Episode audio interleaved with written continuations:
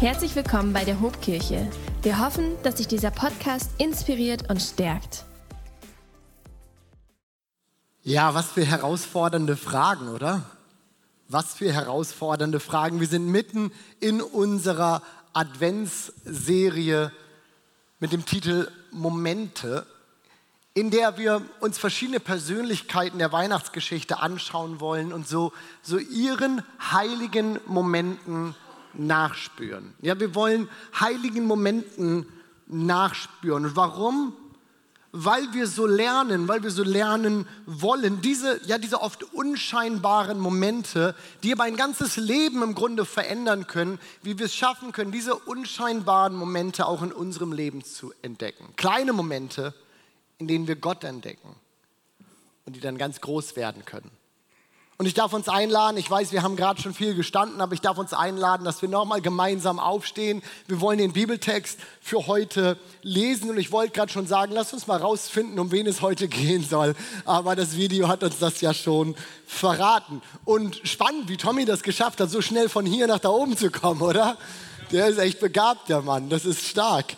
Äh, wir lesen heute aus dem Matthäus-Evangelium, aus dem ersten Kapitel, die Verse 18 bis 25. Und dort heißt es, die Geburt Jesu Christi geschah aber so.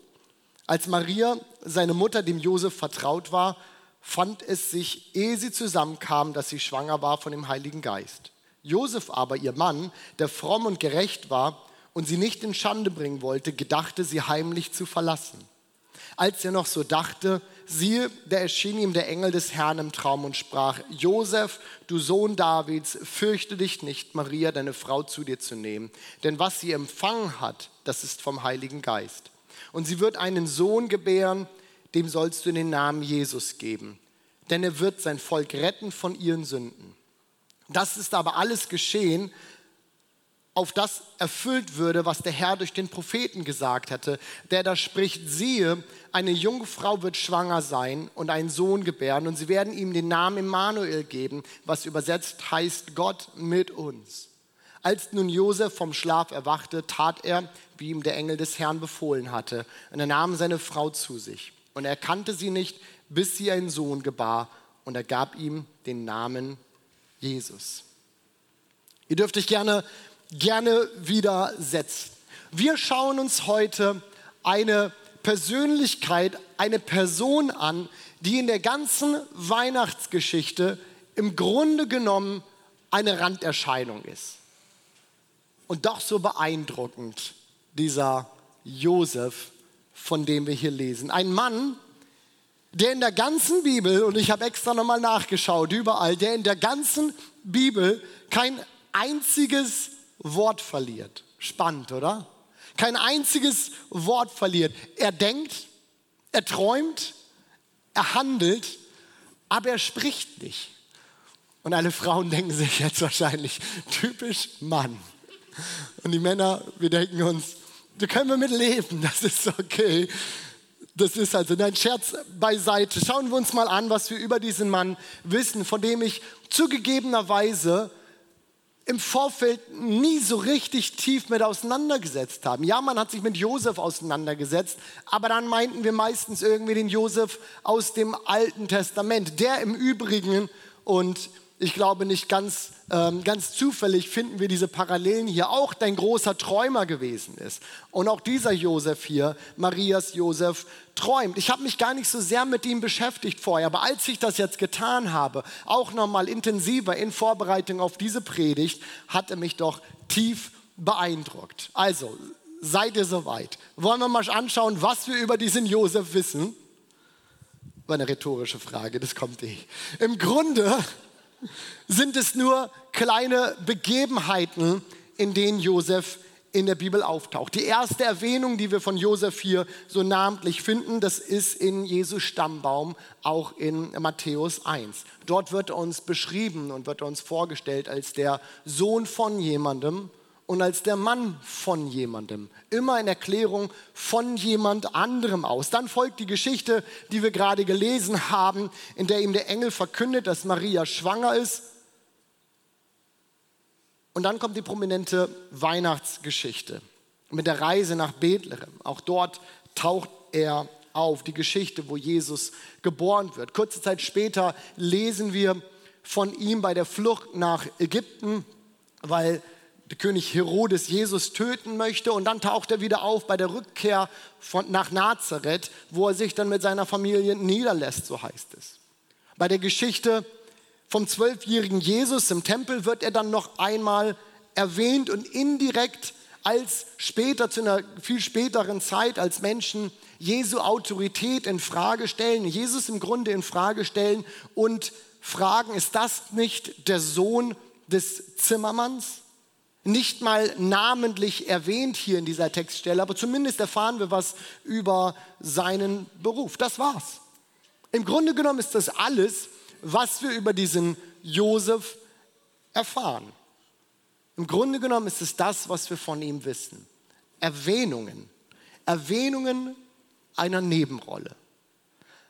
Aber wisst ihr, dass es manchmal die Nebenrollen sind, die, diese unsichtbaren Rollen, die die Hauptrollen richtig in Szene setzen? Josef war nicht bekannt für eine große Tat. Nein, er war nicht mal der Vater von Jesus. Er hat kein Volk befreit. Er war kein König. Er hat auch keine Gemeinde gegründet wie Paulus oder andere. Er hat kein Buch geschrieben. Er war nicht bekannt für eine Tat.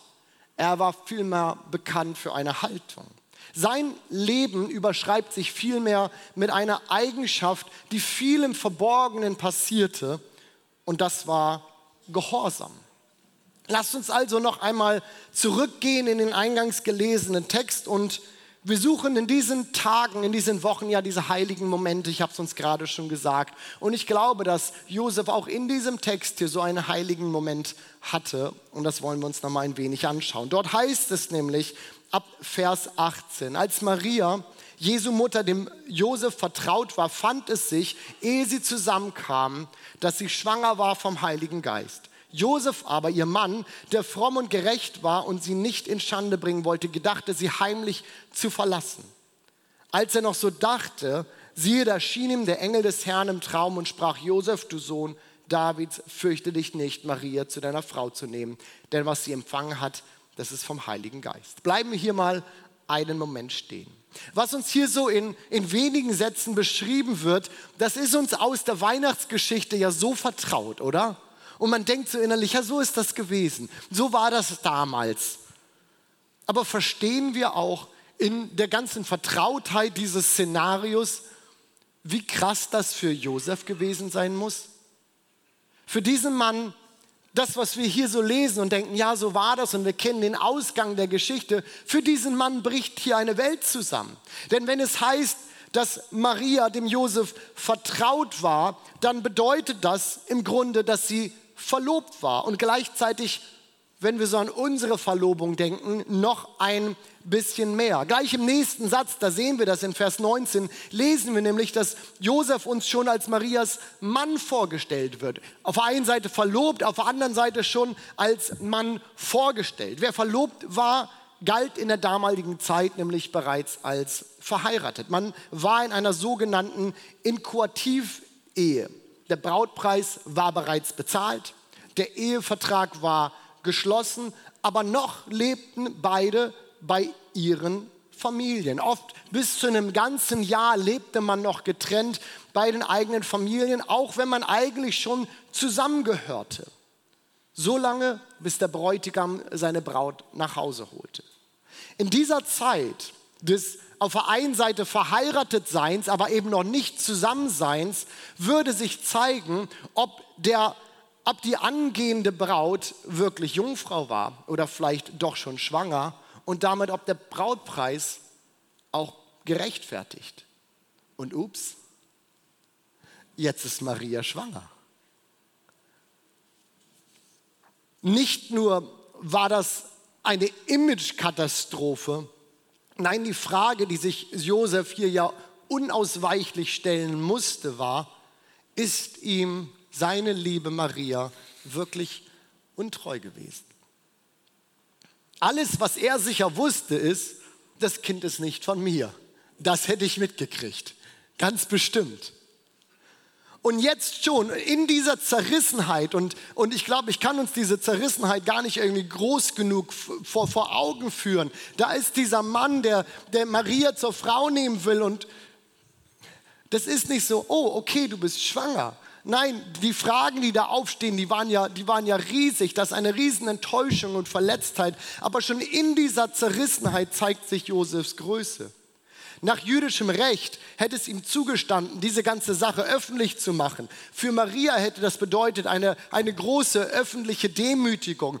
Als Ehebrecherin wäre es wahrscheinlich gewesen, es wäre gut möglich gewesen, dass sie am Ende in der Prostitution gelandet wäre. Vielleicht wäre sie auch dort gleich so gesteinigt worden. Doch Josef wollte Maria beschützen. Er wollte das nicht. Für ihn, für ihn stellt sich die Frage, wie kommen wir hier raus? lieber sich vielleicht heimlich von Maria trennen, denn dann hätte dieses Kind ja immer noch seins sein können und er als Mann macht sich nur aus dem Staub, er haut ab. Aber können wir uns vorstellen, wie, wie aufgewühlt diese, diese ganze Situation für Josef ist? Irgendwie will er Maria beschützen gleichzeitig ist er tief verletzt. Er ist tief enttäuscht. Doch während Josef noch nachdenkt, was er machen möchte, greift Gott ein in diese ganze äh, Begebenheit, in diese ganze Situation. Das war ja auch keine Sache von fünf Minuten. Das wird, das wird eine Weile in ihm irgendwie gearbeitet haben und Gott begegnet ihm einem Traum. Und dort heißt es in Vers 20, und als er noch so dachte, was für ein cooler Satz, oder? Und als er noch so dachte, siehe, da erschien ihm der Engel des Herrn im Traum und sprach, Josef, du Sohn Davids, fürchte dich nicht, Maria deine Frau zu, den, zu nehmen, denn was sie empfangen hat, das ist vom Heiligen Geist. Und sie wird einen Sohn gebären, dem sollst du den Namen Jesus geben. Und hier möchte ich gerne meinen ersten Punkt für diese Predigt hier setzen, an dem wir Josefs Gehorsam sehen können. Und den habe ich genannt, hören wir zu, hör ich zu.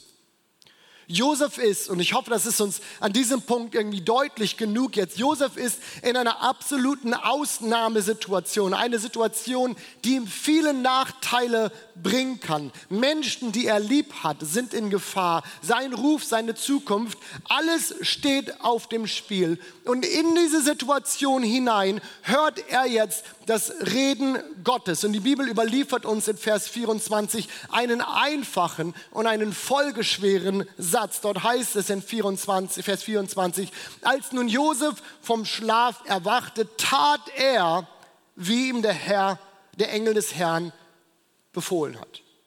Und ich muss sagen, ich finde Gott manchmal echt krass, wie er seine Geschichte schreibt und wie er so vorgeht. Denn, denn überlegen wir mal, was wäre eigentlich gewesen, hätte Josef nicht gehört, wäre er nicht gehorsam gewesen. Das Ganze hier, die ganze Weihnachtsgeschichte, so wie wir sie hier kennen, sie lief ja nicht ab in so, wie in so einem Casting, dass Gott alle Beteiligten zusammenruft, von allen irgendwie die, die Einverständniserklärung unterschreiben lässt und sagt, ihr seid mit dabei und dann geht das Ganze los. Nein, wenn Josef hineingesagt hätte, Maria wäre ja trotzdem schwanger gewesen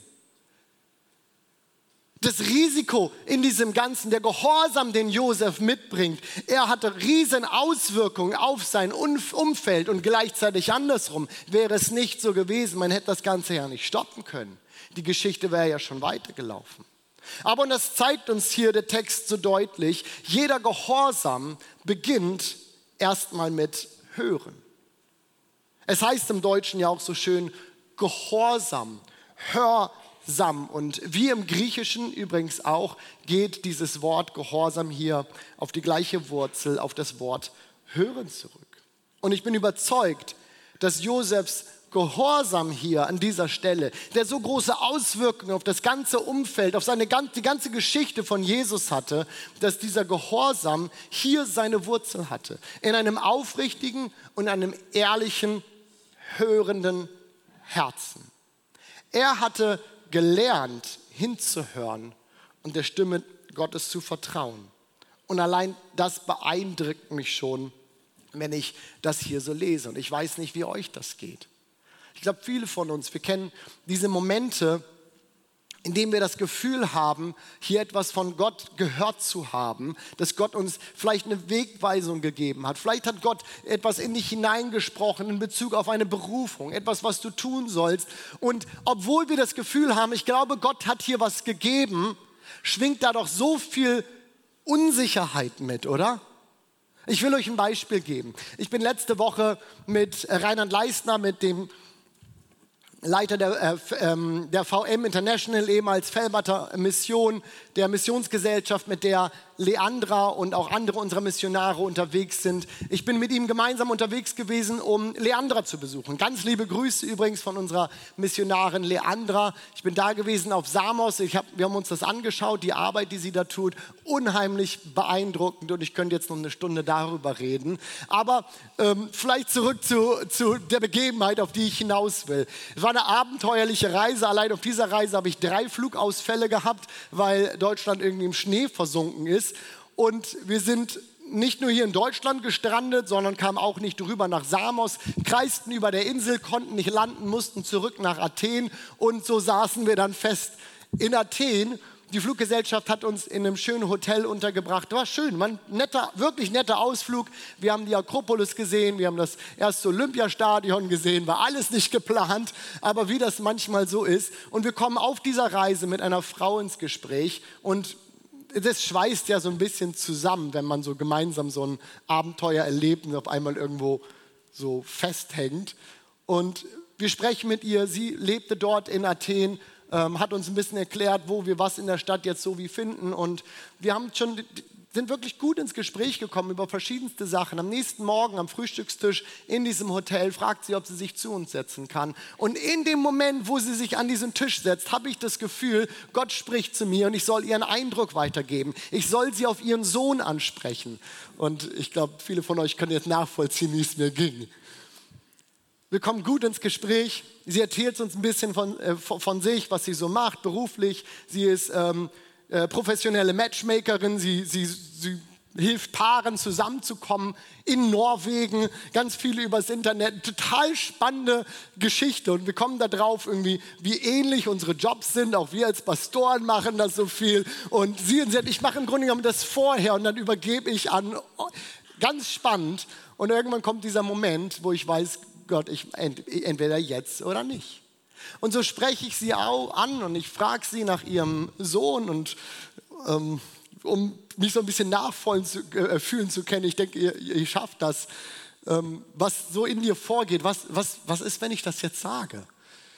Und ich erkläre ihr, dass ich glaube, dass, dass, Gott auch heute zu uns redet und manchmal uns so prophetische Impulse, so habe ich es nicht genannt, aber ich glaube, manchmal offenbart er uns Dinge über andere. Und ich habe das Gefühl, ich soll dich auf deinen Sohn ansprechen, auf die Beziehung zu deinem Sohn und innerlich meine Pumpe geht. Und ich bin so froh, dass ich es getan habe. Wir haben so ein starkes Gespräch gehabt. Wir haben dort am Frühstückstisch über ihr beten dürfen und es war, war super, super gut. Aber ich will ehrlich mit euch sein, wäre der Preis und das Risiko ein bisschen höher gewesen. Ich glaube, ich hätte mich da irgendwie rausgewunden und das vielleicht nicht getan. Aber dann lese ich hier von Josef.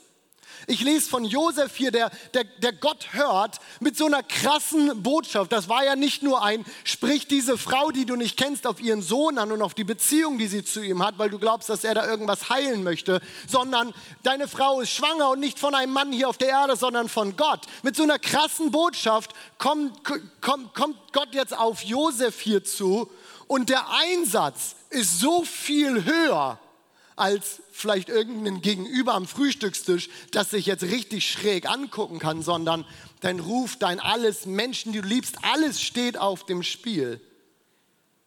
Und Josef ist gehorsam. Wie beeindruckend bitte ist das denn? Doch egal wie hoch der Einsatz ist oder nicht, Gehorsam ist Gehorsam und wir können nur gehorsam sein, wenn wir lernen zu hören. Und ich möchte uns an diesem Punkt, weil mir das so auf dem Herzen liegt und auch hier begebe ich mich wieder ein klein bisschen raus aufs Wasser. Ich möchte uns gerne zwei Impulse, auch prophetische Impulse weitergeben, die mich seit Tagen beschäftigen und ich habe das Gefühl, die uns so direkt und so klar weitergeben zu sollen und reingeben zu sollen. Das erste richtet sich an Ehepaare. ihr Ehemänner und ihr Ehefrauen, jede Ehe kennt Enttäuschungen und Verletzungen. So wie Josef das hier auch gehabt hat. Ich glaube, dass da viele Enttäuschungen und Verletzungen in seinem Leben irgendwie mitgeschwungen sind. Aber das, was ich euch von Gott sagen soll, ist, seid gehorsam dem Versprechen gegenüber, das ihr euch vor Gott gegeben habt. Definiert eure Beziehung nicht über die Enttäuschung, die ihr erlebt, sondern haltet fest an dem Versprechen, das ihr einander gegeben habt. Und das Zweite, wo ich das Gefühl habe, ich soll uns das hier so reingeben, richtet sich an, an die Ehemänner. Gott hat uns Männern in der Familie eine Aufgabe zugeordnet. Er hat uns zugeordnet, das geistliche Haupt der Gemeinde zu sein. Wir tragen geistlich eine Verantwortung für unsere Familien, dass viele von uns, viele Männer in den Ehen leider viel zu häufig an die Frauen delegieren und an Frauen weitergeben. Und nicht, dass ihr Frauen das nicht könntet. Ich glaube, ihr, ihr Frauen, ob, ob Ehefrau oder Single, völlig egal. Ich glaube, dass ihr uns Männern oftmals in geistlicher Reife sowas von weit überlegen seid. Aber Gott hat uns Männern dieses Aufgabe, dieses Mandat gegeben. Und ich will uns Männer wieder rufen in diese Verantwortung, dass wir das aufnehmen, dass wir das wahrnehmen und dass wir Gott gehorsam sind, dieses geistliche Mandat, das Haupt der Familie zu sein, zu tragen. Und vielleicht sitzt du hier und du fragst dich, aber wie, lieber Pastor, soll ich das tun? Ich will dir dazu sprechen. Du musst nicht irgendwie groß jemand anderes werden. Du musst jetzt kein großer Redner werden. Du musst auch kein extrovertierter Lobpreiser werden oder großer Bibellehrer oder irgendwas. Nein, du bleibst du, aber du musst lernen, Gott für dich zu hören und dann entsprechend zu handeln und gehorsam zu sein. Anders geht es nicht. So wie Josef. Schaut mal, das, was wir hier von Josef lesen, diesen Gehorsam, als er Maria zur Frau nimmt, das ist nicht das einzige Mal, dass er so auf ein Reden Gottes hin reagiert und schlichtweg hört und gehorsam ist. Nachdem Jesus, und wir alle, viele von uns kennen diese Geschichte, nachdem Jesus auf die Welt gekommen ist, da heißt es in Matthäus 2,13, nachdem die Sterndeuter gegangen waren, erschien Josef im Traum ein Engel des Herrn und ich ergänze hier mal, schon wieder, schon wieder. Und er sagte, steh auf und flieh mit dem Kind und seiner Mutter nach Ägypten. Und dann heißt es, noch in derselben Nacht machte sich Josef mit dem Kind und dessen Mutter Maria auf den Weg nach Ägypten. Ein paar Verse weiter heißt es dann, Vers 19, als Herodes gestorben war, erschien Josef wieder ein Engel des Herrn im Traum und ich würde das auch gerne so oft haben wie Josef, ehrlich gesagt.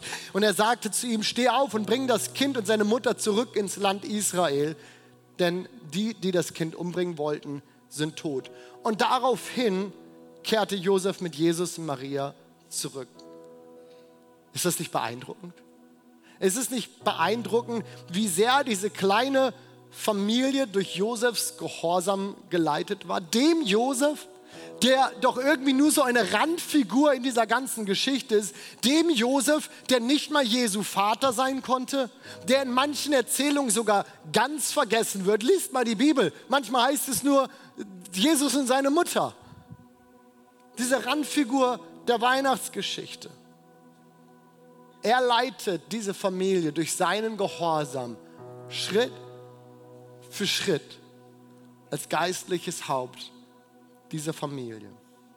Und auch wenn dieser, diese letzten Gedanken jetzt vielleicht stark an, an, an, an Ehepartner und auch an, an, an, an uns Ehemänner gerichtet war, ich glaube, dass das für uns, für uns alle gilt, für jeden Einzelnen von uns. Aber lasst mich noch einen zweiten Gedanken an uns richten, der mir so aufgegangen ist, auch auf, aus Josefs Gehorsam heraus. Und dann wollen wir auch langsam zum, zum Ende dieser Predigt kommen. Und ihr wisst, wenn Pastor das sagt, dann dauert das maximal noch 30 Minuten, dass wir zum Ende kommen wollen. Der erste Gedanke, mein erster Punkt war hier, hör ich zu. Und mir ist es so wichtig, dass wir das aufnehmen, verstehen. Denn Gehorsam wird geboren aus Hören. Und den zweiten will ich anlehnen aus dem Video, was wir hier gesehen haben. Da hat Josef uns gefragt, was wäre, wenn es wahr wäre, wenn es wahr ist. Und ich, ich liebe diese Frage. Was wäre, wenn? Ich, ich liebe das, weil sie wie ein Funke ist, der, der unseren Glauben entfacht. Was wäre, wenn? Kann das wirklich wahr sein? Wir hören etwas und das, was wir bei Josef hier sehen, exemplarisch sehen ist und wir schenken dem Gehörten Vertrauen. Und funktioniert Glaube nicht genauso, dass wir etwas hören und dem Gehörten dann Vertrauen schenken? Und hier möchte ich nochmal zu Josef kommen. Was denkt ihr, an welchem Punkt wusste Josef, dass das, was er hier gehört hatte, dass es wahr ist? Wann ist aus dem Vertrauen in die Zusagen Gottes oder in das Reden, in den Traum, den er gehabt hat und auch in die Zusicherung Marias, dass sie ihn nicht betrogen hat, sondern dass das hier wirklich Gottes Sohn ist. An welchem Punkt ist aus diesem Vertrauen hier ein Wissen geworden? Was denkt ihr? Ich glaube, nie. Nie. Für Josef ist das sein Leben lang ein Vertrauen und ein Gehorsam geblieben, so schwer das Ganze auch war. Wir wissen nicht genau, wann Josef gestorben ist. Aber das letzte Mal, dass wir von ihm hören, da ist Jesus zwölf. Jesus ist ein aufgeweckter, ein kluger Junge und er beeindruckt die Schriftgelehrten im Tempel ist dort und als Maria und Josef wieder hinkommen, sagen die, was für ein, was für ein großartiges Kind, aber Josef muss sich gefragt haben, vielleicht auch, okay, das ist cool, das ist beeindruckend, ich bin stolz auf meinen Jungen, aber macht ihn das zum Sohn Gottes? Wirklich? Ist, ist es das? Der große Kirchenvater Hieronymus, er datiert Josefs Tod noch vor Jesu Taufe. Und auch in der kirchlichen Tradition wird Josef eigentlich nicht mehr in die Zeit gerechnet, zu der Jesus seinen Dienst beginnt. Auch dort heißt es immer wieder, dass Maria kam. Maria kam ans Kreuz. Maria war hier. Maria war diejenige, die eingeladen war zu dem ersten großen Wunder, wo Jesus Wasser in Wein verwandelt. Von Josef reden, lesen wir dort nicht mehr. Josef hat wahrscheinlich nie gesehen, was aus Jesus geworden ist. Er hat nie gehört, wie der Himmel sich öffnet und eine Stimme sprach, dies ist mein geliebter Sohn, an dem ich wohlgefallen habe. Er hat Jesus nie Wunder vollbringen sehen. Kein Wasser, das zu Wein geworden ist. Keine Toten, die auferstanden sind. Keine Menschen, die heil geworden sind. Josefs Gehorsam, er blieb ein Gehorsam im Glauben. Und ihr Lieben, warum erzähle ich uns das? Weil ich glaube, dass wir uns so oft wünschten, irgendwie eine klarere Ansage von Gott zu bekommen, dass das Reden Gottes, was wir vernommen und was wir gehört haben, dass es sich irgendwie bewiese, dass es sich irgendwie klarstellt und wir aus dem, aus dem Glauben in ein, ein, in ein Wissen kämen.